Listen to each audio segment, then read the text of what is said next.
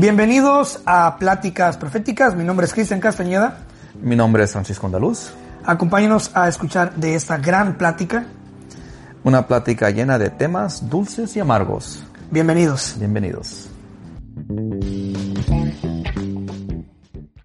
Francisco, episodio número 45. ¿Y qué temas tenemos hoy? Hoy tenemos un poquito de realidad, un poquito de historia, un poquito de ficción, un poquito de humanismo, de, de los cambios de... Ah, tenemos un poquito, hoy tenemos una... Eh, en México hay tiendas que se llaman eh, misceláneas porque tienen un poquito de todo, ¿no? Hoy tenemos un... Este episodio va a ser un Oxxo. Yo creo que como todos los demás. ¿Cómo estás? Estoy bien, Cristian. Qué buena analogía. Eh, variedad, entonces, un poquito de todo. Deberíamos de, deberíamos este, de cambiarle el nombre al podcast que se llame Pláticas de Oxxo. Pláticas está chistoso. De esquina de ¿ah? Yo, yo, yo aquí estoy disfrutando mi domingo, eh, ya me tomé mi cafecito, eh, todavía no almuerzo, ya se acabó el menú de la birria, pero quizás hoy se antoja algo diferente, no sé, Chris. Amanecí un poquito crudo y fíjate que ni tomé, nomás es el desvelo. Entonces, ya a esta edad, Chris, ya de los 30 para adelante, no ocupas ni tomar mucho para amanecer con dolor de cabeza y, y como tipo cruda, ya nomás con, con el simple hecho de, simple hecho de desvelarte, ya amaneces, amaneces crudo. ¿Cómo Sí, ves? sí, fíjate que sí, porque anoche me dormí a las... ¿Te eh, pasa? anoche me dormí a las dos y media de la mañana. De hecho, me he estado durmiendo a la una de la mañana, dos de la mañana toda esta semana por un proyecto personal que traigo. Ujú. Este, y sí, no, no, o sea, me levanté hoy y así como que dije yo, "Fua, man, ¿cuántas me tomé? Y no, realmente no, es, es la verdad, es, es nada más que la verdad. Y todos aquellos que nos escuchan de 24, de 18, de 19, de 20, y miran los 30 como que, uh, yo también estaba ahí, yo creo que tú también estabas ahí, y de repente despiertas un día y ya tienes 30, güey. Ni modo, así es la Mm, vida. Se va rápido, se van rápido Sí, se va rápido los Disfruten, años. disfruten. Sí, ¿Querías, ¿Quieres hablar, abrir con un tema mío, Chris? Sí, quiero hablar historia. con ese tema tuyo porque ahorita está muy caliente en México. Ese es un documental que acaba de sacar Netflix, pero bueno, es tu tema. Cuéntanos por qué lo elegiste, qué te acuerdas haber visto de aquel entonces y ya paso a mi postura. No, a, a mí lo que más se me hace interesante y el, el tema en general es el secuestro, algo que en México y en América Latina en general se ha visto mucho y es, es muy triste eh, eh, el secuestro, las familias que perdieron dinero, se tuvieron que mover de donde vivían, perdieron familiares, que es lo peor que puede pasar en una situación. Lo, lo, lo mejor es que quizás pierdes dinero, ¿verdad? Todo tu, tu dinero que te costó eh, lo que es patrimonio, muchas cosas te toca vender para sacar a tu familia, tu familiar y que lo suelten y ya luego pues, y ese es el mejor caso, ¿verdad? Y en el peor pues, pues nunca sabes de tu familiar, nomás ya nunca te, te, te contactan los secuestradores y, ya nunca sabes de tu familiar y lo desaparecen. Entonces, este documental está súper, súper bien hecho, bien producido. Hay muchos elementos en este tema, muchos de- del del documental, de cosas que podemos platicar. No sé cuántas vamos a poder por la limitación del tiempo, pero eh, comienza la serie y comienza este caso con un, con este, con Televisa grabando cuando caen a un rancho a liberar a unas personas secuestradas y encuentran a una mujer francés y a un hombre mexicano llamado Israel Vallarta.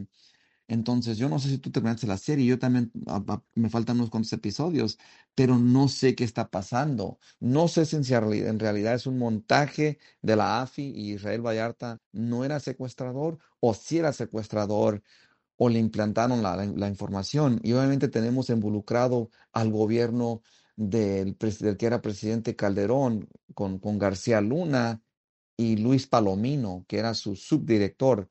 Entonces, este caso es, eh, es un caso que te demuestra toda la pudrición que llega a los más altos de los niveles en México.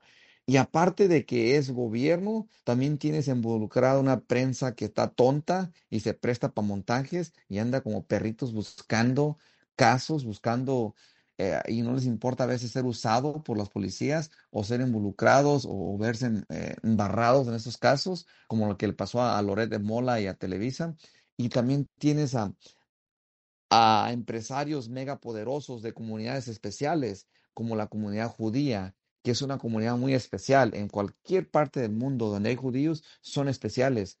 Eh, por alguna razón u otra, son muy exitosos en el negocio, tienen mucho poder político y tienen muchas conexiones.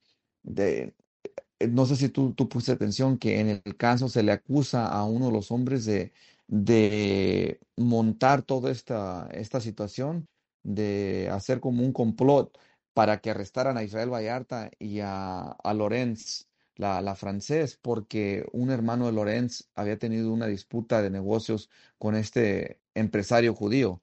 Entonces, wow, eh, no sé, Chris, no sé qué pensar yo del caso.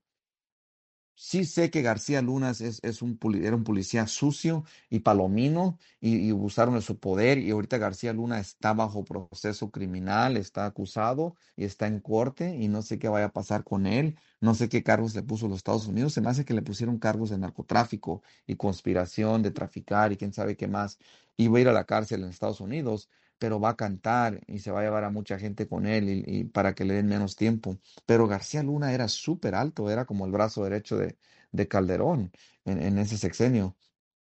¿Quieres hablar poquito tú, Chris? Quiero, siento como que ya dije mucho. No, es, lo que pasa es que a diferencia tuya, eh, a mí me tocó vivirlo de principio a fin, todo ese caso eh, de Florence Cassés y del Vallarta. En ese tiempo estaba Fox, yo estaba en la primaria. Y en, en el, en el episodio pasado platicamos un poco sobre el secuestro, creo. Eh, en ese mm, tiempo, en esos años, este, se estaba, cuando entra Fox, se estaba dando mucho ese negocio de los secuestradores. Muchísimo, güey. Muchísimo. ujú. Muchísimo. Al grado de que De clase, de todas las clases, no nomás de los de los ricos, también empezaron a agarrar gente de clase media y media alta, o sea, si tenía, si tenía 100 mil pesos en el banco, ya eres objetivo. Pero ahorita voy para allá. Déjame y te digo cuál es el escenario en el que estaba yo en ese entonces. Entonces estaba dando tanto el secuestro, muchísimo, muchísimo, que hasta un servidor, o sea, yo también estuve a punto de ser víctima de eso, ¿no? Eh, Wow. amigos míos fueron, un amigo mío fue secuestrado, fue liberado con vida. Este, Ah, yo alcancé a correr. Este, yo me acuerdo el pánico de esa madre, eso es raro. O sea, no te esperas tú como niño, o sea, salir de la primaria y de repente tener que correr porque un güey te quiso meter una camioneta, es, está cabrón. Este, es un, es, es, es- no te recuperas en un buen tiempo, ¿no? De- por el choque de que no entiendes qué es lo que pasó y de qué te acabas de librar, ¿no? Entonces lo que se estaba dando Sí. mucho cuando entra Fox era de que estaban secuestrando a hijos de artistas, a hijos de empresarios, a hijos de mercantes. O sea, si tú tenías un negocito en Guerrero, en Cihuatanejo Guerrero, ejemplo, Y, y tenías dos, seis, siete locales en el mercado principal y cobras renta, la maña se da cuenta y entonces hacen los cálculos de cuánto, porque ellos te investigan. No es de que te, te levantan a lo puro estúpido a un hijo, ¿no? Saben cuánto van a poder cobrar. Entonces ellos, ¿qué es lo que haces? Y ahí es donde empieza la cadena, es que tú vas como empresario al banco a depositar tu dinero. Entonces en el banco hay infiltrados que se ganan su co- comisión muy alta cada vez que ocurre uno de estos secuestros. En ese tiempo, eh, lo que se daba mucho es que la gente iba al banco a depositar o iba al banco a retirar dinero o a hacer transacciones y los cajeros también pasaban el pitazo a personas afuera. Entonces, una parte era el secuestro y el secuestro y la otra parte era el robo a mano armada en cuanto salías del banco. Inclusive había rateros que te decían, dame los 40 mil pesos que acabas de sacar, ¿no? ¿Y cómo es que ellos sabían eso? Entonces, eso se estaba dando mucho cuando entra Fox y lo malo es que en ese tiempo eh, se empezó a hacer como una especie de, scam, ¿no? Como una especie de, plan colmaño. O sea, te secuestraban a un familiar, iba, se pagaba los 200 mil, 300 mil, el millón, los 2 millones, los 20 millones, y te decían, no, pues deja el dinero aquí, te lo vamos a entregar en tal parte. Ibas y estaba el cadáver ahí de, de tu familiar. O sea, ya, ya lo, habían, lo habían matado. Entonces, era tanto el número de personas que estaban entregando muertas que el gobierno pues empezó a hacer, me acuerdo, una campaña grandísima, grandísima, y fue cuando eh, formatearon las, las leyes y hicieron estas cadenas tan, tan solo por intento de, por intento. O sea, si tú estás en la bola y te agarran y, y no, y no, y no hiciste el secuestro, pero lo intentaste, son 30 años de cárcel a 40 ahorita en este momento. Entonces, eh, Wow. Televisa empieza a meter estas campañas de que si ves algo sospechoso, repórtalo. Me acuerdo que pasaba mucho en el Canal 5. Este, y había comerciales de que fulanito, este, dice que se dedica a un negocio especial y yo veo gente entrando y saliendo de su casa y decían, repórtalo a las autoridades, ¿no? Y empieza Televisa a, reportar y a darle prioridad a todos estos casos de secuestro. Y de repente... Un, PSA. Un día... Empieza este gran arresto, ¿no? Este gran caso de policías entrando en vivo, güey. La primera vez en la vida que, que, que entras en vivo a rescatar, ¿no? en vivo y todo coordinado y la chingada y un reportero atrás de los policías con la cámara grabando en vivo y órale hijo de tu puta madre y toman la puerta y agarran a este mm. pobre cabrón y órale pendejo y órale y lo empiezan a pellizcar y ay ay ay que por qué me pega todo en vivo yo me acuerdo haberlo visto en vivo es, ilegal esto salió esto salió a las diez y media de la noche en el programa de, de, de este de, de Joaquín López Dóriga entonces también Joaquín López Dóriga, me acuerdo que le dio hasta, el, programa duraba una hora. La primera media hora durante varios meses, yo me acuerdo, güey, ¿okay? era darle seguimiento a este caso, güey. La primera media hora. Obviamente ese día del show eh, no ocurre, sino que ocurre con, ocurre en el show de, de, Carlos López de Mola, ¿no? Entonces, que después se pasa, que se, después se pasa a, a, ver, a descubrir que él también estaba infiltrado en, en hacer montajes y esa se fue un cagadero, se aprovechó, mm, se aprovechó, se aprovechó mucho de la situación de ese, de ese, de ese lapso, de esa campaña antisecuestro. Pero este caso, güey, yo lo viví de principio a fin y la verdad, eh, yo te lo puedo resumir muy fácil, pero no sé si quieras agregar algo más. No, yo, yo quisiera defender la prensa un poquito, que la, la prensa no hizo el montaje, la prensa no arrestó a Vallarta y a Lorenz. No, pero estaban las cámaras ahí, güey. Había reporteros ahí pero, eh, que sabían lo que, estaba pasando. no sabían, ellos no sabían del montaje. Ah, ¿cómo se no? corrigieron. Chécate, vean los videos, vean los videos del reportero, ahí están, ahí están YouTube. Vean los videos del reportero, del reportero que está yendo atrás de los policías y cuando agarran a Vallarta, el reportero le está presionando básicamente dándole la, dándole qué decir. ¿Cuántos tenían aquí en la casa? Eran tres, ¿verdad? Ah, ah sí, eran tres. Y todos eran niños, ¿verdad? Sí. Eh, ¿Qué trae, señor? ¿Por qué está nervioso? Eh, Tú ves el, el, la, la prepotencia de ese reportero. Él sabía lo que estaba pasando. Pero, pero ellos no tenían la autoridad de, de arrestar, no hicieron, no, pero son cómplices porque ellos ponen la cámara. Los cochinos, los cochinos son, son las autoridades usando el Estado para arrestar a Vallarta y todo el, show que se cargaba a Vallarta y el hermano de Lorenz con, con, este, con este empresario judío. Y, y nunca hemos hablado de esto, Cristian. Es un, es un tema tabú, no lo voy a tocar mucho.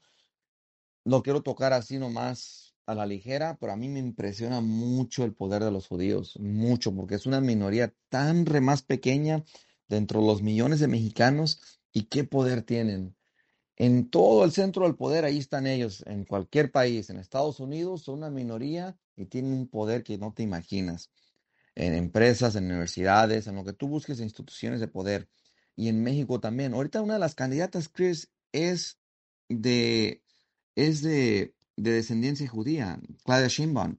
¿Cómo Claudia Sheinbaum como mujer, siendo una minoría tan pequeña, está al centro del poder del país? Y no digo que tienen que ser mestizos de, de quién sabe qué, puede ser ella porque está calificada y es mexicana y es de varias generaciones, pero su, me imagino que su abuela o su bisabuela llegaron a México, no sé sus papás.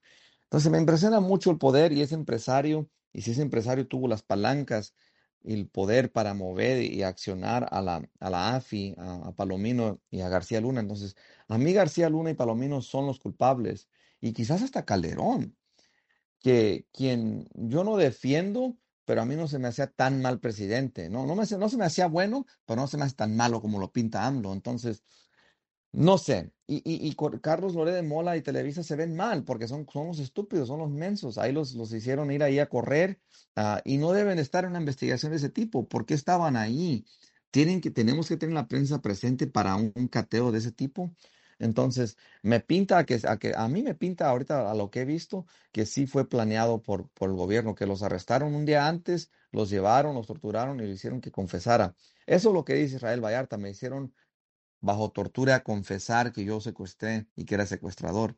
Pero no, no sé qué pienses tú, Chris. Yo Pues todavía, como es lo que digo, te, es lo que te acabo de decir, o sea, estamos hablando de que esos tiempos el gobierno y Televisa eran uña y mugre, por eso te digo, o sea, la prensa tiene mucha, o sea, obviamente no organizaron ese, no fue idea de ellos, no son tan inteligentes, pero sí son cómplices al prestarse a saber, a documentar algo que se sabe, que se sabe, ¿ok? Que se sabe que no es de verdad. Y el reportero que mandaron, vean otra vez al inicio del documental o al inicio del video en YouTube, vean la prepotencia del reportero. Ese es un reportero que sabe que todo eso es verdad, es mentira y que también tiene una narrativa que seguir. O sea, eran, mm. obviamente eran otros tiempos, ahorita ya son otros tiempos, ¿no? Pero en aquel entonces Televisa era cómplice y, de- y se prestaba a poner las cámaras y a ponerlo en la tele y, y ponían lo que el gobierno decía, ¿no?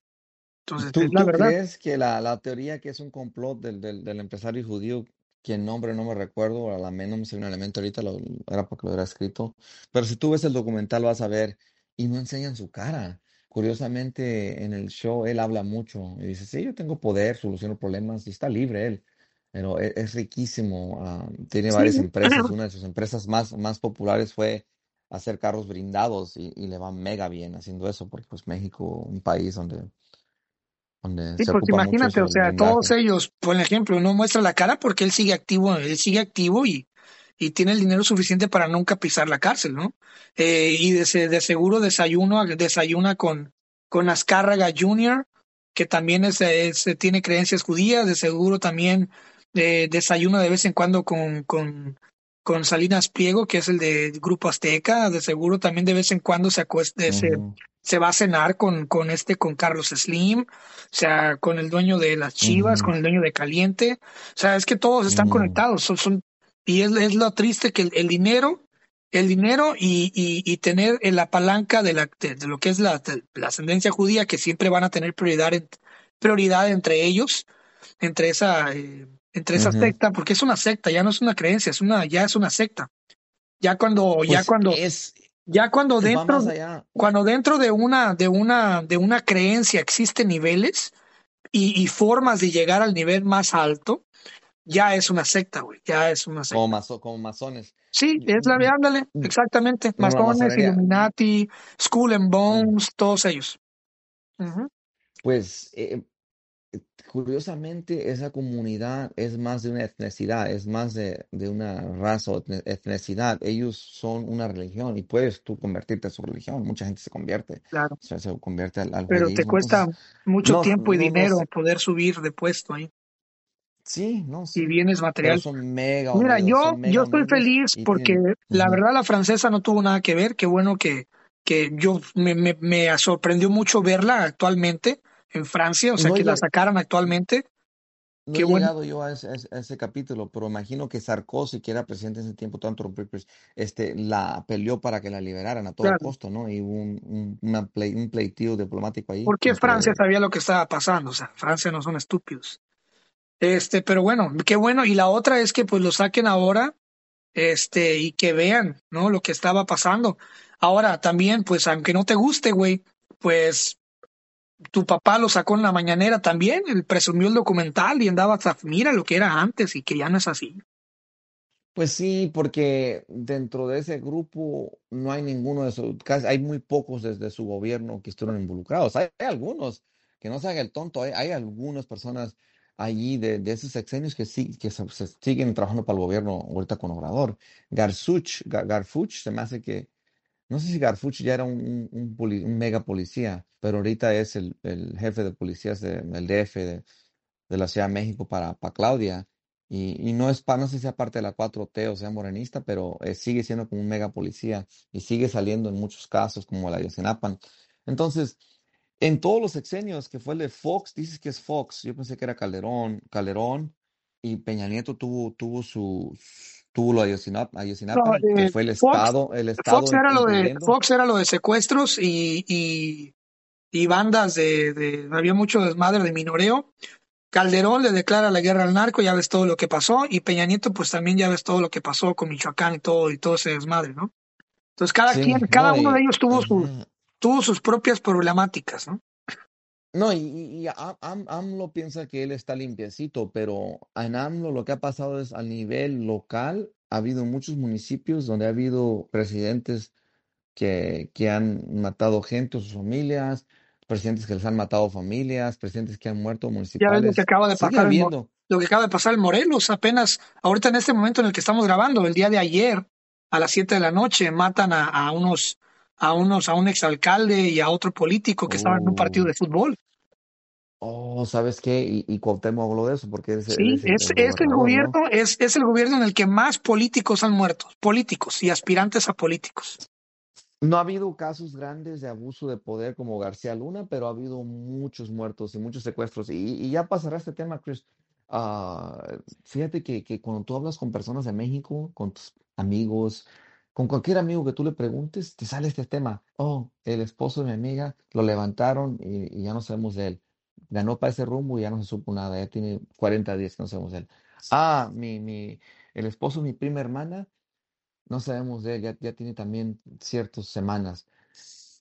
Jamás había habido tanta, tanto secuestro. Yo compartí un video de eso de, de Anabel Hernández, una, una reportera, escritora, famosa, periodista famosa en México, que era muy respetada antes por los AMLovers, antes de, de AMLO, y ahorita como señala que ha habido una, ah, ¿cómo se dice la palabra? Han subido, han aumentado en 30% los secuestros, los aparecidos bajo este sexenio, se molestan con ella y la Yo, tengo, yo tengo una- un, un amigo, bueno, no sé, te- tenía un amigo, tengo un amigo, eh, y voy a hablar en presente porque pues no se sabe nada de él. Tengo un amigo que desde la primaria lo levantaron y todavía 2022, a mis 30 años, no sabemos nada de él.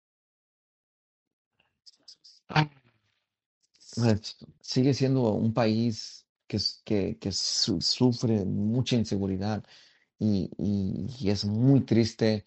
AMLO no, no tiene un García Luna que puedan apuntar un caso así grande, pero tiene muchos chiquitos de personas, de dos, tres personas que ya no saben de ellos y muchos reporteros muertos. Él tiene el récord de reporteros, más que ya van 15. Entonces, si tú empiezas a, a, a destapar cosas en, en tu región, Francisco, yo tengo ah, otros datos.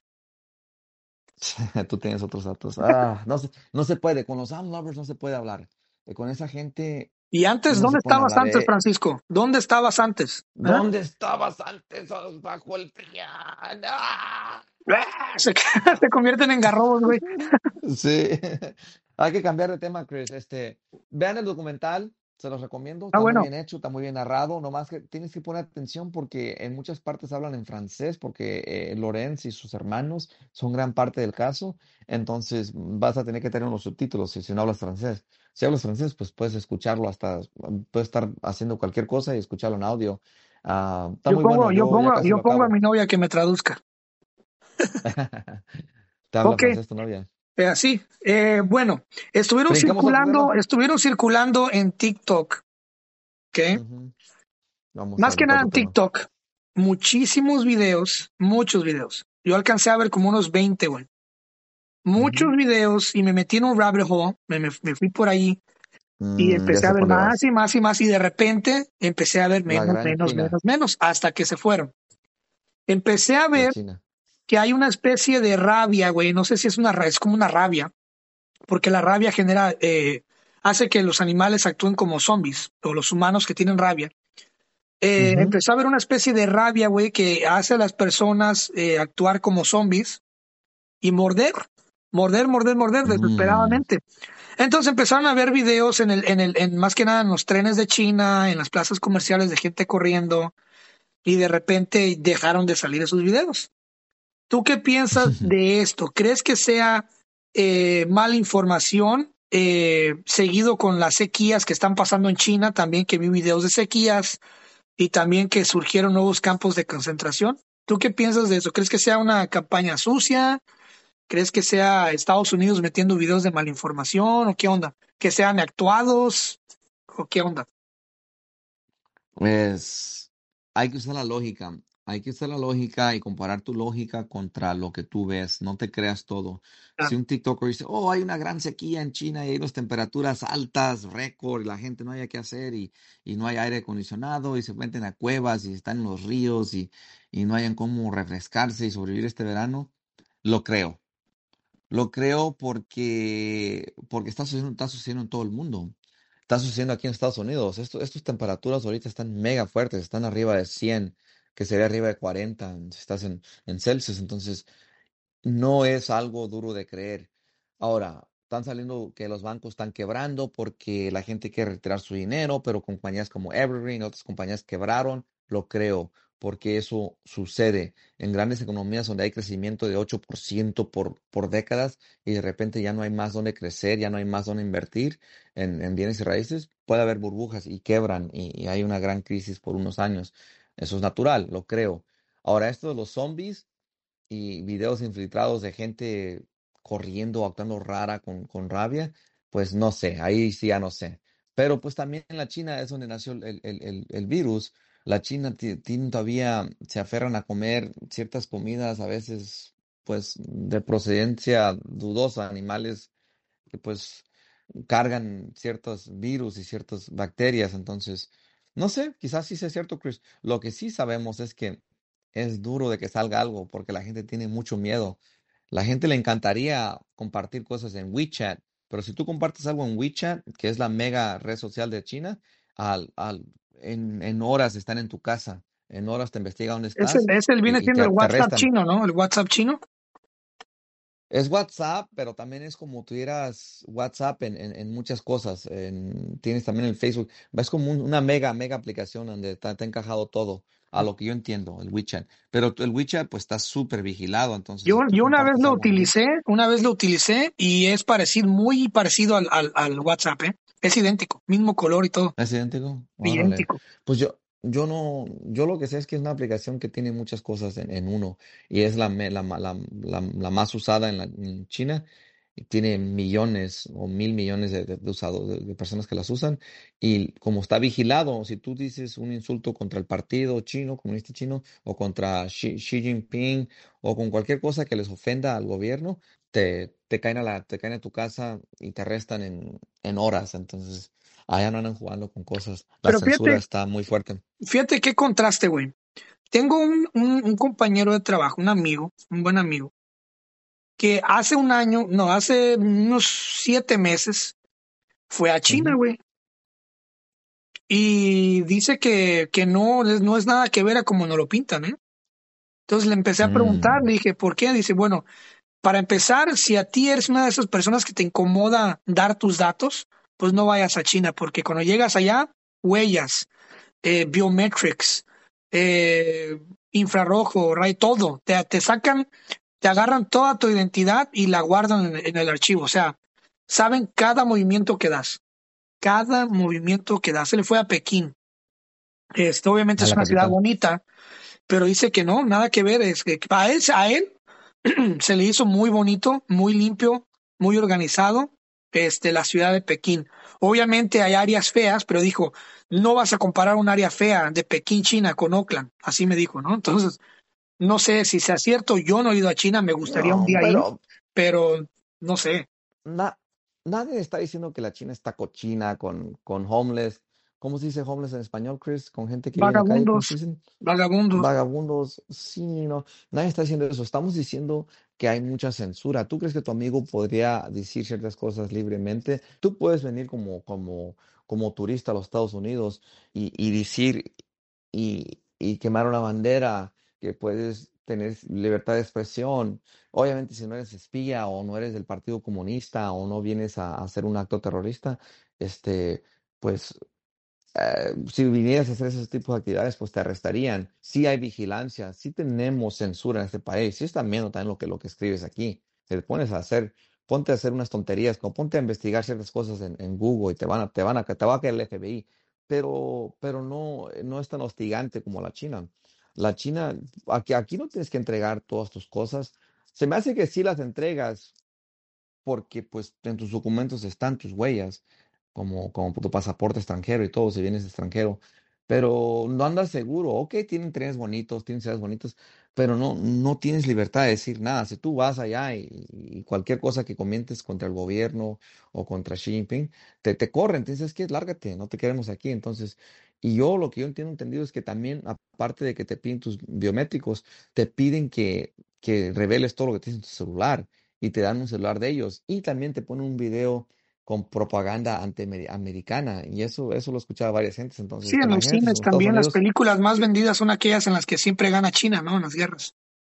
entonces no Pues, a mí lo, lo, eh, lo que, lo que me preocupa mucho es este, esta onda de, de esta rabia de personas, que, que se, se, se regó un poco de rabia, esta, esta especie de rabia, haciendo a las como la personas actuar como zombies. Eso es la medio, medio, a lo mejor lo llegan a contener, pero no sé, se me hace ya China, eh, se me hace muy raro salen que siempre esté saliendo algo de allá. No sé si sean, si estén sí experimentando con bacterias o qué es lo que está pasando. no sé pero sí Chi- China eh, el- la, la gripe de del pollo the avian La aviar, la porcina, el las SARS vacas locas, el SARS el SARS, el sí anthrax, todo ha venido de allá, ¿o qué onda? No sé, Chris, no ¿Qué sé. onda, Es, güey? mucha gente, es mucha gente y, y El entre tanta ébola. gente, pues, el ébola. Eso fue, se dio un brote en, en África. Y cólera, no sé si ha dado brotes ahorita en, en- en ninguna parte del mundo, Y es pero que China, China es el continente más, act- es, es el país más antiguo, la, la civilización más antigua. Entonces, yo creo que estos güeyes, ah, no sé, no quisiera entrar en conspiraciones, pero está cabrón, eh, ujú. Está, está cabrón. No, Pero bueno, yo cierro el tema con eso. eh, nomás lo quería, sí, no sé si hay, hay mucha gente hay a lo mejor sí, sí llegó a ver esos videos y nomás quería comentar un poco, porque sí estuvo raro. el, Nomás duraron como tres días ese, ese trend y luego se quitó. Pero bueno, el, el lema es, hay hay que, hay- el lema es sigan viendo la China porque pues hay que, hay que seguir sí, viendo hay el, que estar número, pendientes de China porque está cañón, hay que hay que estar estar viendo. pendientes, está cañón, Sí, sí. no, no, no ignorar China. Ah, A ver, ah, pásame todo otro, tu siguiente tema porque traes temas muy buenos, güey. Ah, gracias, Chris. Mira, e- el, pro- el próximo tema mío eh, es, se ha, se ha convertido la universidad como la, la preparatoria. ¿Qué quieres decir? Entonces, si, ¿A qué tú te ves, refieres? si te vas al, do- al, al 1922, hace 100 años, los estudiantes de preparatoria tenían un nivel de universidad y de estudios similar a los que tiene un estudiante estudiando una ingeniería, una licenciatura en, universi- en la universidad ahorita.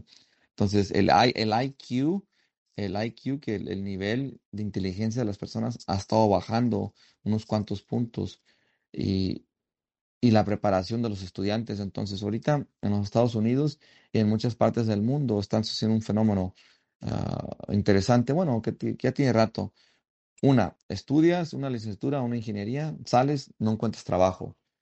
Dos, encuentras trabajo, pero paga muy mal. Tres, este, a veces salen endeudados, muchos, y, y no hayan qué hacer, pobrecitos. Entonces, el valor de un título universitario ya vale mucho más menos. Y la prepa ahorita ya es como prepararte, bueno, pues, eh, se, supone que te prepara para la universidad, pero ya no, ya no tiene el valor, ya no, ya no tienes el prestigio. Graduarte la prepa es como, "Mm, ¿qué importa? Y, ha bajado mucho el nivel pues de educación. Ah, está teniendo muchos problemas eh, las instituciones de educación a, muchos niveles. Las universidades tienen mucho dinero y son negocio y, y van a estar llamándote para que vayas, aunque seas mal estudiante, y, y no van a querer perder su dinero. Yo pienso que ya están en un punto de burbuja ahorita. Yo pienso que esta generación que viene, Chris, ya se va a inculcar mejor ser empresario y ser emprendedor en lo que sea y ser creativo, ser blogger, ser, ser algo que tú creas, que tú, eso es tu creación y, se va a inculcar también mucho a los, este, los oficios, tener un oficio.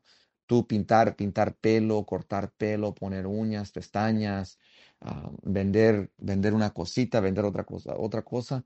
Oficios, ser soldado, soldar, electricista, porque los títulos de universidad ya no, no valen lo que, lo, lo que valían antes. Y te quedas como un tonto con tu título y, y pobre y atrasa- te atrasas a tus amigos que se fueron a trabajar, se fueron a emprender. ¿Estás de acuerdo conmigo en este tema? ¿O, o Y es que ahorita, eh, más que nada, lo que está pasando es la modernidad, güey. Ahorita ya todo el mundo, ya todo mundo está buscando eh, quién codifique, quién sea diseñadores de páginas, diseñadores web, cybersecurity y todas esas carreras las puedes hacer en internet y mucho más baratas. En seis meses ya te estás graduando de algo que te puede, que te puede permitir aplicar en una empresa como Salesforce, Amazon en Customer Service o, Lead de Customer Service, este, Tech de no sé qué. Entonces, en un año tú ya puedes trabajar en Tesla como supervisor de piso, como supervisor de ingeniería. En dos años tú ya puedes ser ingeniero en línea y sin tener que salir de tu casa y sin tener que pagar o sacar un préstamo de 300 mil, 400 mil dólares, el cual después nunca vas a poder pagar. Entonces, ahorita las universidades, han, las universidades han bajado sus, sus, costos de inscripción, inclusive universidades como Stanford, aquí cerquita de mí, han creado un departamento especial para asesorar a los nuevos, a los que vayan a entrar. O sea, tú puedes ir ahí, quiero entrar a Stanford, pero no tengo dinero. Ok, te vamos a asesorar a que esto es la mejor forma para que no te endeudes porque va a empezar a haber menos gente entrando a esas universidades prestigiosas porque ya vieron que están sobrevaloradas. ¿Cómo competir ante la modernidad? La modernidad ya no está en ir a Stanford, meterte a ese edificio. La modernidad ya no está en meterte a, Harvard. La modernidad ya está en invertir en, una buena computadora, en unas buenas pantallas, tu buen escritorio, rentarte tu, tu cuartito y desde ahí puedes ir a la universidad con un buen internet, estando en, en clases no presenciales con Zoom y sin tener que pagar y gastar todos esos recursos de pagar, pagar estacionamiento, comidas, hospedaje, eh, gasolina si te tienes que mover y todas esas vainas que pueden, libros, todo el desmadre. Entonces, la, la, la, prepa se ha convertido en la nueva universidad porque ahorita ya se dieron cuenta, y vuelvo a repetir, tengo amigos que son amigas, que son y amigos que son maestros de prepa, que ahora se les está exigiendo, se les está preparando para educar un poquito mejor a los, a los jóvenes en los siguientes dos años. Porque ya nadie, ya muy poca gente está yendo a la universidad, entonces ahora se van a enfocar en que por lo menos trates de salir con un bachelor's, de, bachelor's degree de una prepa. Entonces, eso va a convenir muy bien a las, a las preparatorias y a maestros de preparatoria porque ahora van a crear talleres para salir, para que por lo menos salgas con un técnico de la preparatoria. Y es que ya las universidades, si siguen así como van, van a morir eventualmente en los siguientes 20 años, ¿eh? porque todo se está digitalizando, eh, se están creando escuelas, universidades en línea, que ni siquiera son universidades físicas, no existen físicamente, güey. Son universidades en línea. Imagínate cómo puedes competir contra eso. Si ni siquiera existes físicamente, pero sin embargo estás ofreciendo los mismos títulos, los, las mismas oportunidades y el mismo conocimiento y un poco más barato, güey. O sea, es parte del futuro, güey. Es parte del futuro. El futuro ya nos está alcanzando y va rapidísimo, güey. Ah, hay que jugarle al, tío, al tío, tío, tío, tú eres inteligente. Hay que jugarle al tío, dar un consejo a, un sobrino.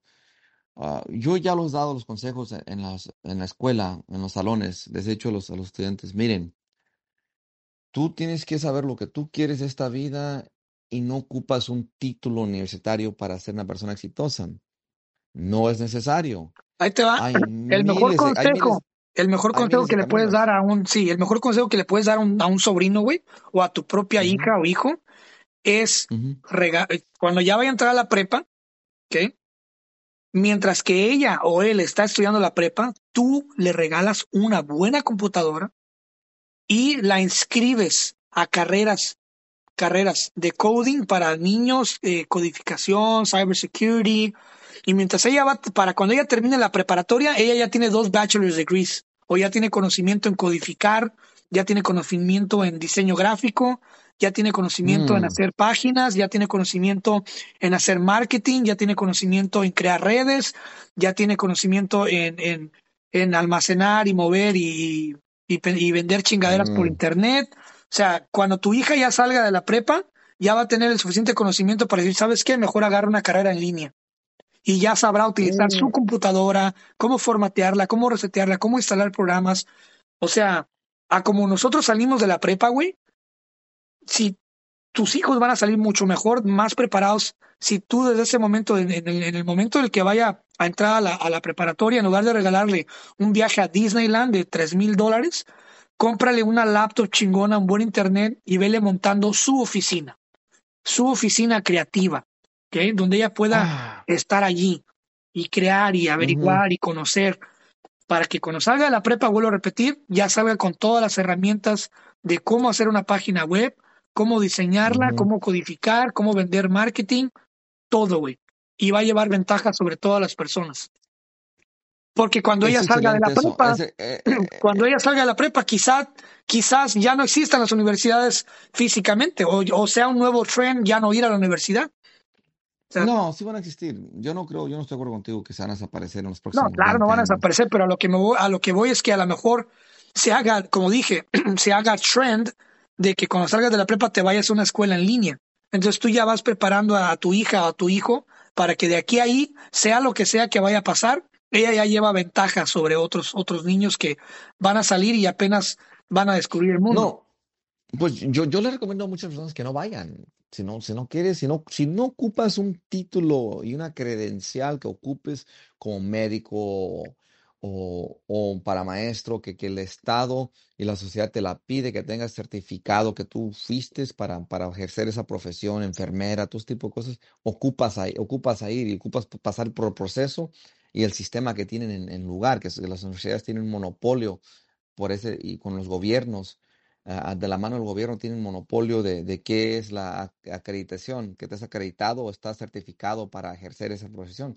Sin esa acreditación no te dejan, no te dejan trabajar, porque tú podrías ser un buen médico o curandero sin, sin ir a la escuela de, medicina, nomás enseñarte, pero, pero no van a dejar eso, ocupan que tengas una licencia. Entonces, lo que yo le digo a la persona es, mantente curioso, aprende, que te dé hambre aprender vuélvete una persona responsable, vuélvete una persona que sabes lo que tú quieres esta vida, eh, trabaja duro. Tú puedes trabajar y ser un trabajador y vivir bien, acomodarte en una compañía sin título. Tú puedes emprender un negocio pequeño y hacerlo crecer. Yo te doy la razón, te doy la razón por mi experiencia. Yo ni siquiera me gradué de la high school aquí en Estados Unidos y gracias a Dios tengo un buen puesto, ¿no? Pero es que todo es depende de, cómo apliques y cómo conozcas, cómo conozcas el sistema. Disciplina. Mira, si, ahí te va. si yo hubiera sabido esto antes, yo no hubiera estudiado la prepa nunca, güey. En Estados Unidos, literalmente, son cuatro exámenes los que tienes que hacer para agarrar tu GED. Y no dice que no tienes, no dice que, que tienes que ser mayor de edad o un adulto para hacer GED, no. Son cuatro exámenes, cada uno 35 dólares, ni siquiera 200 dólares. Con menos de 200 dólares y estudiando la historia, internet, y los libros y matemáticas que los puedes comprar, los libros del GED los puedes comprar. De hecho, yo los tengo. ¿Ok? Por 150 dólares, por 100 dólares, 120 compras los cuatro libros.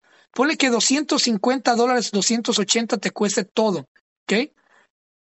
Los estudias y en, en unos meses recibes tu, o sea, pasas los exámenes, te gradúas, recibes tu GED y es el, la misma validez que ir cuatro años a la high school a ver pendejada y media, a que tu hijo agarre malas influencias, a que pruebe las drogas, a que ande ahí. O sea, bro, si yo hubiera sabido eso, yo me hubiera ahorrado esos cuatro años y en unos meses hubiera sacado el Y, y, y, y ese tiempo que ibas a pasar de cuatro años, lo dedicas, vuelvo a repetir, a que tu hijo se meta a codificar, a estar ahí pegado en la computadora, investigando, aprendiendo a hacer páginas, todo ese show, porque ese es el futuro.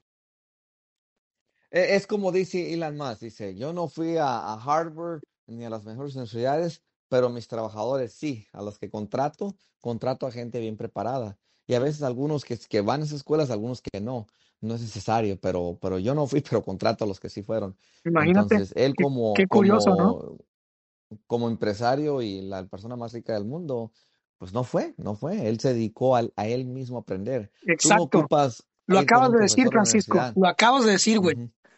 Él se dedicó a él mismo. ¿Y qué es lo que pasa? Que cuando tú vas a la escuela, tú no te dedicas a ti mismo, güey.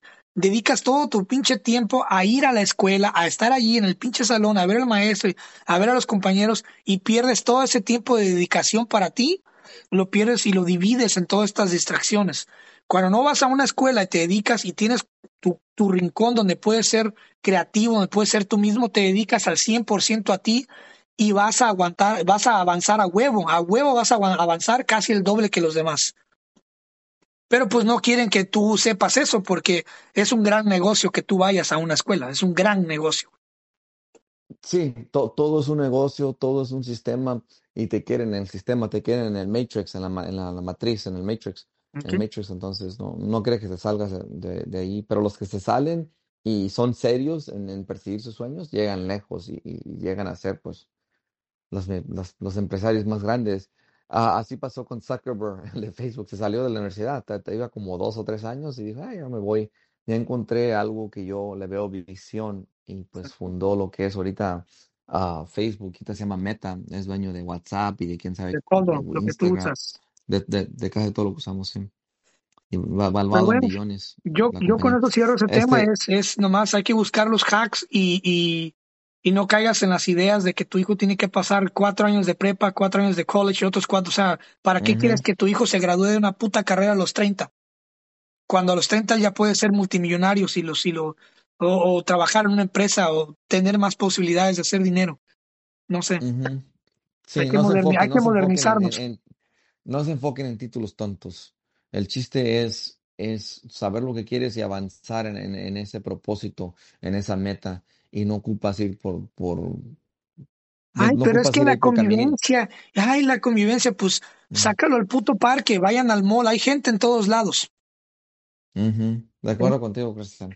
Pero bueno, Ok, o- échame ¿qué- me tu, hablamos un, te- brin- brincamos un tema tuyo. órale, bueno, ese es rapidito y breve y es el último que tengo para este Sale, episodio. Eh, sale. yo hace un tiempo les comenté también en este podcast que eh, se venía una caída en las casas, ¿no? Obviamente, eh, cada ocho años pasa lo mismo, suben de precio a lo estúpido, la gente que tiene propiedades empieza a vender y saca dinerito y compra y venta, es un negocio, pero ahorita eh, resulta que ya nadie quiere comprar casas, güey. Los que tienen y los que pueden aplicar, yo puedo aplicar y tengo, pero no quiero. Eh, otra gente igual que tiene y puede aplicar, pero no quiere. ¿Por qué no queremos comprar casa? Primeramente, porque una casa sencilla, aquí donde yo estoy, te cuesta casi 800 mil, un millón, un millón y medio. Eh, Eh, si te quieres ir más lejos, a una hora o dos horas de tu trabajo de manejo, a ciudades como No. Modesto, Stockton, encuentras casas ya, ya las encuentras de 300 para arriba, 400 mil, y son casas bien Ujú. antiguas, en barrios feos, que al momento de que tú te metas tienes que renovar toda la tubería, todas las paredes. Es un desmadre, güey. Entonces ahorita está creciendo el inventario, se construyeron muchas casas con la esperanza de que vas a ver en cuanto caigan los precios, todo mundo va a ir corriendo como animales a comprar casas, ¿ah? Y resulta que no es así, que todo el mundo está a la espera, esperando, esperando, ahorrando, ahorrando, ahorrando. Y ahorita hay un exceso de inventario y los bancos están desesperadísimos. Y uno de los bancos que tiene más propiedades regadas y vacías ahorita en Estados Unidos es Bank of, Bank of America, que ahora Mm. sacó un programa eh, que para los hispanos y morenos, ¿ah? afroamericanos, solamente para solamente para hispanos y afroamericanos.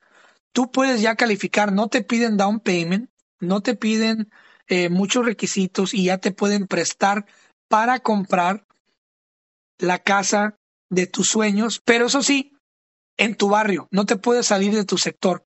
Ellos te van a decir, ok, eres eh, hispano, ok, tú solamente puedes comprar en este sector, en ese sector y solamente califica en ese sector. Y si te das cuenta, están haciendo que los hispanos se queden donde están y los morenos se queden donde están. ¿Es, es legal eso o, Es legal, es totalmente legal porque tú al momento de firmar todos los documentos, tú estás aceptando que tú te vas a ir a vivir ahí. Es como si yo ahorita quisiera aplicar para una casa y me dicen, ah, tú solamente aplicas para modesto. Oh, bueno, está bien. Y ya yo estoy aceptando que me estoy yendo a vivir donde ellos quieren que yo viva. ¿Ok? Mm, Y la gente por eso se está esperando, porque dicen, ¿por qué yo voy a ir a vivir donde tú quieras que yo viva? Yo no voy a vivir donde tú quieres que yo viva. Yo mejor prefiero esperarme. De todas maneras, si me espero 10, 15 años, el préstamo es de 30 años. Nunca voy a terminar de pagarla. Entonces, mejor de una vez me espero y me, y me muevo a vivir donde yo quiera vivir. ¿Entiendes? Entonces, ahorita se me hace muy, muy triste, muy humillante para todos esos hispanos y morenos que quieren casa, que solamente te, te, te digan, eh, ok, sí, pero solamente puedes vivir en Stockton y solo, no, y solo en Oakland y solo en, en, en, en Filadelfia y solo en, Alabama y Mississippi. Es como que, ok, que te vamos a dar la oportunidad de que seas dueño de una casa, Pero, en tu barrio. No, tú puedes comprar donde tú quieras, pero están, están haciendo ofertas en esos, en esos barrios. O sea, tú puedes comprar donde tú puede. quieras, tú puedes comprar donde tú quieras, yo sé, yo sé, güey. Pero el programa que están haciendo este banco ahorita solamente aplica para los barrios ghetto, solamente aplica para los barrios De pobres. recursos. Entonces, recursos. sí. es como que qué triste que a la gente de bajos recursos les den posibilidad de ser dueños de una casa, pero en los mismos barrios, o sea, está cabrón. Es como mantener preso a, a un león en la misma jaula, ¿no? Nomás lo único que es lo vas a mover, lo vas a mover de una jaula a otra, o ahora ya va a ser dueño de su jaula, ¿no? O sea, está cañón. Ah, Y ya nomás, eh, era eso, nada más que no, por eso hay tanta, tanta no, casa que no se ha podido vender, güey. Hay mucha que está muy caro. mucho, está infla- están inflados los precios y está inflado el interés, entonces olvídate, para que pagues una casa en California, esos precios con salarios que, que existen ahorita entre dos parejas, aunque los dos trabajen y ganen bien, pues vas a tardar 35 o 40 años, en vez de 30, ahorita le puedes agregar otros 5 o 10 años al interés más alto porque subió el interés. Ah, Sí. hu- hubo un, una- un medio por ciento de incremento, ¿no? No sé cuánto subió el Fed para controlar la inflación. Entonces, uf, la gente se va, se va a esperar y, y van a forzar, va, va a haber una caída, o quizás una burbuja como el 2008. No, No estoy seguro, Chris, Eso, eso y la gente, la gente ya está más consciente, ya no es la misma gente del 2008, esta es otra generación más joven. Entonces la generación de nuestros papás y nuestros tíos, más mayores, cuarentones, cincuentones, ahorita sesentones, fueron los que ujú, experimentaron la caída del 2008 y cómo se aprovecharon de ellos y cómo perdieron sus casas y cómo los madrearon. Pero esta es una nueva generación más escéptica que, que y, y más un poquito más consciente y pues obviamente más pobre, güey, porque a, a la sí, pues inflación no, está no, cabrón. somos, no, no somos, no somos dueños de nada, Sí, son- no, no, no, somos pero bueno, solamente quería tirar eso a la mesa, también no perderle el ojo a eso, vamos a seguir hablando de ese rollo. hay, hay- ah, sí, en, en los bienes y raíces, el real estate, está- están cambiando muchas cosas, está pasando mucho y eso es una marqueta muy importante porque es, es la única manera de, la, de una persona acumular cierta riqueza de generación a generación y No, y pasarle a tus los, hijos los que andan vendiendo casa, los que están vendiendo casa están desesperadísimos. I'll suck your dick, man. Just buy this house. Están desesperadísimos, güey, desesperadísimos.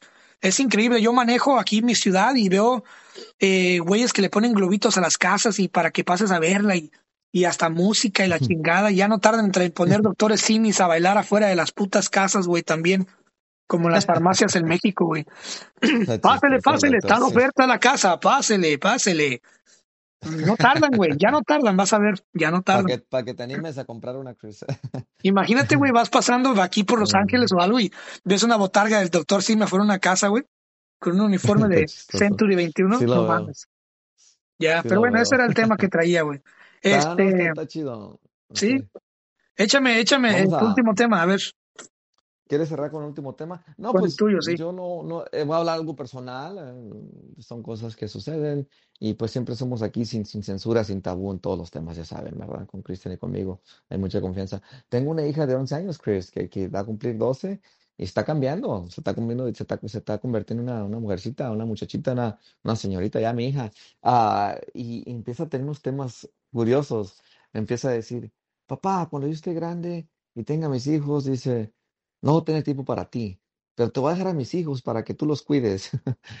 Se me, se me, me vuela la mente, me, se me le echa la mente a andar y en pensar en mi hija ya, ya con hijos, Qué chulada, qué niña, chulada que ya te vaya, que te vaya anticipando los frutos de tu inversión, ¿ah? Qué chulada no, pues hijos, ¿eh? hay que, ah, tienes que ser, tienes que ser una persona lógica, madura, centrada, y eso va a pasar. Y eso es bonito. No estoy listo, me siento todavía que soy un pollito, soy chavo, no quiero ser abuelo. Pronto, ojalá mi, mi hija este, no vaya a ser esas muchachas que, y nunca hay que decir que no, ¿verdad? Porque todo puede pasar. No hay que escupir para arriba. No hay que da- darse baños de pureza, nada de eso. Este, pero ojalá se espere como hasta los, yo me gustaría los 20, de los 20 para adelante, si encuentra a alguien y se quiere casar, está bien. Comprometerte, comprometerte antes de los 20 se me hace un poquito muy rápido. Obviamente, ya también podemos hablar de esto de que después de los 30 o 35 para una mujer es duro encontrar una pareja, pero tiene esa ventana, esa ventana muy bonita de los 18 a los 30, que es una ventana de 12 años perfecta para encontrar una pareja y, y quizás comenzar una familia. Entonces, que sea de los 18 para arriba, no me va a salir que de 15 o 16.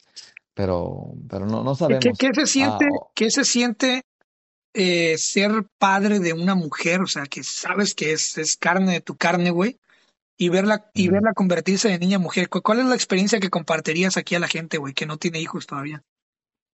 Ah, es muy bonito. Lo que diría es aprovechen los, los, los tiempos cuando están chiquitos, porque vas a llegar a esta edad y es una edad donde te da miedo y la tienes que cuidar más, ya te rezongan, te, te, te reclaman más, te empiezan a preguntar más, te empiezan a preguntas incómodas. Ah, ¿por qué tú y mi mamá se separaron? Ok, ya te he explicado antes, pues te vuelvo a explicar Hija, que, ese que es, no ese es tema para otro podcast, dile.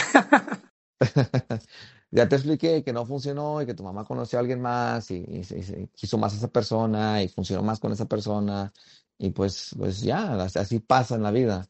Las personas conocen otras personas y, y no, y no funcionan las relaciones. Entonces así, así pasó con su mamá. Su mamá ya está casada, vive felizmente, tuvo familia, hizo una familia, ya tiene más de 10 años de eso. Mi hija estaba bien chiquita. Y pues lo que yo conmigo ahorita me dice, yo quiero que tú te cases quiero que tengas hijos, yo quiero tener más hermanos, te estás poniendo viejo y canoso. Y pues sí es cierto, sí, ya, ya estoy más viejo, ya estoy canoso. Estoy como a, a nueve días de mi cumpleaños, 36, y, y, este, y sí, tengo una hija de 11 años que, que está pasando por la pubertad, tata, que te va, te va a convertir en, en, en mujercita pronto y, y es un poquito raro, pero es chido porque también, como anoche fue una boda y estábamos bailando, y bailé con ella y anduve con ella y le introducí a familia y se introducía y muy carismática ella, oh, mi nombre es Camila, este, andaluz y, y todo bien chido, Chris. Este, Entonces, todas las etapas son bonitas de la vida. Tu etapa de, de niño es bonita, mm, ojalá sea bonita para los que fue bonitas o para si eres, bueno, no, no, no tenemos audiencia de niños, pero los, los niños tienen, la etapa de niñez es, es muy chida, la mía fue chida, Y sí, sí, la, bueno, chingada madre, váyanse de aquí, mocosos. Ah. La adolescente fue ch- chida, la de, la de cuando tenía 20 y echábamos parranda y echaba party. Anoche no tomé, Chris, me tomé como, me tomé una cerveza y, y una cuba, un- un- una cuba, una cubita es, es un, un, co- un cocktail drink, una bebida con jugo de piña, hielo y, whisky y una cerveza, fue todo lo que me tomé. Esa botella yo me la llevé para tomármela y ni me la tomé, ahí se quedó en la fiesta. Entonces, ya no me da por tomar. Obviamente tengo 35 años, tengo que cuidar a, mi hija y tengo que cuidar a mi papá. Mi papá sí tomó, mi papá se, echó, sus, cervezas que se echa seguido y me lo traje. Entonces ya, ya tengo que ser responsable. No quiero ponerme en una situación donde voy medio tomado, no sé si más ebrio o más, o más, más ebrio o más este, que, vaya a un punto medio y me, me, me para el policía, me toca hacer el examen, quizás lo gane, quizás no, y, y si no lo gano, me meten a la, a la cárcel y me ponen cargos de DUI, entonces no ocupo esos problemas ya no me da por, por tomar y alocarme y andar ahí bailando con muchachas, nada de eso, ¿verdad? Nomás estuve con la familia, de la música, bailé con mi hija, se acabó la fiesta, me vine a la casa como a la una de la mañana, un poquito más tarde, entonces son etapas y está chido porque ahorita lo que, lo que estoy, est- estaba emocionado era por tener esa conversación contigo, este, grabar este show, que la gente nos escuchara, tocar estos temas y estaba emocionado por, por, estoy emocionado porque mañana voy, voy a ir a las montañas, a la sierra con, con Sergio. Y entonces eso me apasiona más, mm, viajar, conocer, comer, bromear, enseñar los memes a mis Qué bueno, amigos qué bueno que, hablar. mm, qué bueno que me, que me dices y, y que me comentas y que ya no me invitas, ¿eh? Ojalá y te trague un oso, cabrón. Eres un hombre muy ocupado, Chris. La verdad Ya, sí, admítelo, la verdad sí, admítelo. la Tienes, verdad tienes sí, unos cuantos proyectos en tus manos que te to- demandan tu atención. la verdad sí. Ah, my God. Pero pues eh, son proyectos buenos. Por ahí me salió una oferta, este, muy grande, muy grande de, de ser la posibilidad de producir un show, este, un podcast. Este, andamos trabajando en eso. Este, pero sí me gusta y es, es lo quiero comentar rápidamente, es, es todo lo que haces en tu vida es un engrane. Por ejemplo, esa, esa oferta salió de este show, de alguien que escuchó este show, este, y me dijo, hey, quiero que produzcas este evento, quiero que produzcas este show de esta organización que viene, y este, y aquí están los números, y aquí está lo que se puede hacer, y aquí están las posibilidades. Y es, es, es, es muy padre. Todo lo que haces tiene un, tiene un, un fruto, ¿no? Pero no me quiero desviar. ¿Cómo, ¿te sientes nostálgico o te sientes, este, te sientes feliz de, de ver estos cambios en tu hija, güey? O sea, ¿cómo te sientes? ¿Triste, feliz, nostálgico? No, Cristian, no- nostálgico no, ni triste, me siento bien, me siento un poquito nervioso porque ya va a entrar un mundo más, un poquito más, este, pues al mundo de los adultos, que es un mundo, pues duro, no, no es fácil. Ah, he entendido el mundo, pero pues aquí voy a estar yo con ella todos los pasos, con ella me ocupo y pienso que me siento feliz. Cometí bastantes, eh, ba- bastantes errores, entonces va a poder aprender de los míos. Ojalá no los, no los, no los, este, no los, no los cometan o no, no vaya a hacer los errores que hice yo, que he hecho bastantes. Y voy a estar para ayudarla en todo lo que ocupe. Estoy capacitado en, en, en varias cosas para ayudarla. Si ella quiere seguir una carrera escolar eh, universitaria, la voy a poder ayudar porque tengo bastantes estudios y bastante capac- capacitación. Si quiere emprender un negocio, tiene dos abuelos con, con negocios exitosos. Ah, ella tiene todo, todo su alcance, nomás. Ahorita lo que sí me estoy batallando es que me empiezo a decirle, ¿sabes qué? Tienes que lavar los trastes, tienes que lavarlos bien. ¿Y sabes qué? Este, tienes que empezar a, a barrer. ¿Sabes qué? Tienes que em, empezar a, ser más limpia con tu aseo, ¿Y qué, y qué te dice? que se... You're not my Ah, real pues se, dad. No, se queja. Tú no eres mi Oh, me papá. quiero ir con, me, me quiero ir con mi mamá. ¿Por qué me estás gritando? Le digo, no te estoy gritando, te estoy hablando firme porque estás de necia y lo estás haciendo mal. Lo estás haciendo nomás así como, como nomás para hacerlo. Y si vas a hacerlo, hazlo bien. Si vas a lavar los trastes, no los dejes con comida. Qué difícil es molesta, impartir la disciplina, ¿verdad, güey? tienes que ser duro con los hijos porque pues ya no es una niña, ya, ya empieza a ser, y no, y ella se queja que quiere seguir siendo una niña. Y le digo, no, pues no sé qué decirte, eh, mi amor, ya, ya, ya estás grande, ya, ya no, no puedes seguir siendo una niña, ya tienes que, ya eres un adolescente, ya, ya eres una teenager casi, entonces vas a tener que tener más responsabilidades, te vas a, ten- vas a tener que empezar a, a- trabajar ya pronto.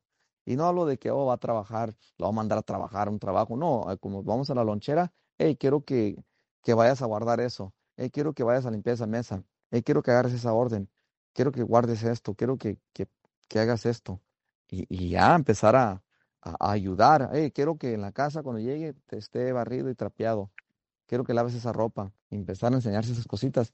¿Para qué? Para cuando ya tenga 18 años y ya quizás se quiera independizar, no, no sea una persona inútil que no sabe hacer nada. ¿Sí me entiendes, Cristian? Correctamente, hermano, correctamente. Pues que disfruten ese viaje, cuídense, este, disfrútenlo y pues ya pronto podré acompañarlos otra vez. Ahorita, pues sí, eh, afortunadamente o desgraciadamente, pues tenemos la, la agenda un poquito loca. Pero pues lo bueno es que hay, lo bueno es que hay proyectos y trabajo y salud. Sí, es lo que cuenta. Eso está, está, está muy bien, sí. Y, y ojalá siga habiendo bastante, más que nada salud. Ya los proyectos pues se van Algún formando. día, algún día seré jefe y patrones como ustedes que se dan esos lujos de poder ir a la montaña.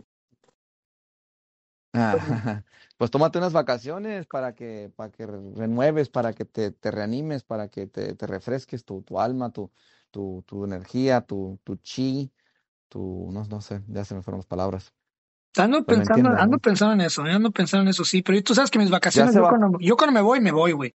Me voy. sí, pero te vas a Jalisco, te vas a, a, a- a Manzanillo, a Colima, a- aquí sería como unos días nomás, Chris, mira, te vas a acampar unos días, te refrescas unos dos, tres días, no ocupas tomarte una semana o gastar mucho dinero, nada de eso, hacer gran planes, nada más agarras una mochila, agarras una tienda de campaña, un sleeping bag y, y un lugar donde te quieras ir, hay bastantes lugares, pero sí, el verano se acaba, el verano ya va, estás hablando de dos meses, este mes de, de, de septiembre y poquito octubre, ya en oct- los finales de octubre empieza a nevar y ya cambia mucho el clima, ya sabes que se va a poner frío. Entonces, este, este, está, este frío ya, se- ya se va a ir pronto. Digo, este calorcito. Correcto. Pues bueno, hermano, eh, te mando un fuerte abrazo, nos vamos a ver pronto, esperemos. Y pues nada, gracias por tu tiempo, gracias a la gente que nos escuchó. Ya llevamos Sí, 45 episodios y pues vamos a ver qué nos depara el destino y qué temas y cómo está el mundo de aquí a la próxima vez que grabemos. sí, Cristian, igual te mando un abrazo. Este, no se pudo hacer este show que queríamos hacer en persona por, por la logística de que pues Pues es que vives, vives, vives, vives en medio de la nada, güey. Siempre que voy para allá tengo que pelear con coyotes, tengo que pelear con, con, o sea, es, es, una travesía, güey, llegar a tu casa, güey. Ya llego sin Se me carro, hace sin cámaras, güey, ya me, llego ya. me va, me va a tocar ir a, a San, Fran- a San Francisco, para allá, para sus rumbos, Ya, ya cuando llego a la para, casa de Francisco, ya me falta un, un zapato, ya me robaron un espejo, ya no tengo la cámara, ya llego deshidratado. Está cabrón. Cristi- Cristian le tira mucho a, a esos pueblitos, pero sí, están a Todo, gusto, todo entre por pagar entre, 20 dólares de renta. Todo por pagar Sí, 20 muy a dólares. gusto. Le- Les, recomiendo, pero está seco y está caliente, pero y muy frío en el invierno, pero les recomiendo aquí el Valle Central de California. Está Mucha seco y almendra, está frío uva, y, y muy caliente, pero les recomiendo. les recomiendo. No mames. Bueno, Dale, nos ahora pues. Cristian. Nos Sale vemos. pues. Cuídense. Bye. Bye. Si te gustó esta plática de pláticas proféticas, créeme que te va a encantar mi otro podcast, el podcast de Cristian Castañeda. En este podcast invito a gente súper interesante que se dedica a diferentes cosas artísticas y no artísticas, a platicar sobre sus cosas, sus talentos, en fin, son pláticas muy interesantes que te invito a que conozcas este gran proyecto también. Se llama El Podcast Cristian Castañeda, búscalo en Spotify o en cualquier plataforma que gustes. Y bueno, ahí nos vemos. Muchas gracias, te mando un fuerte abrazo.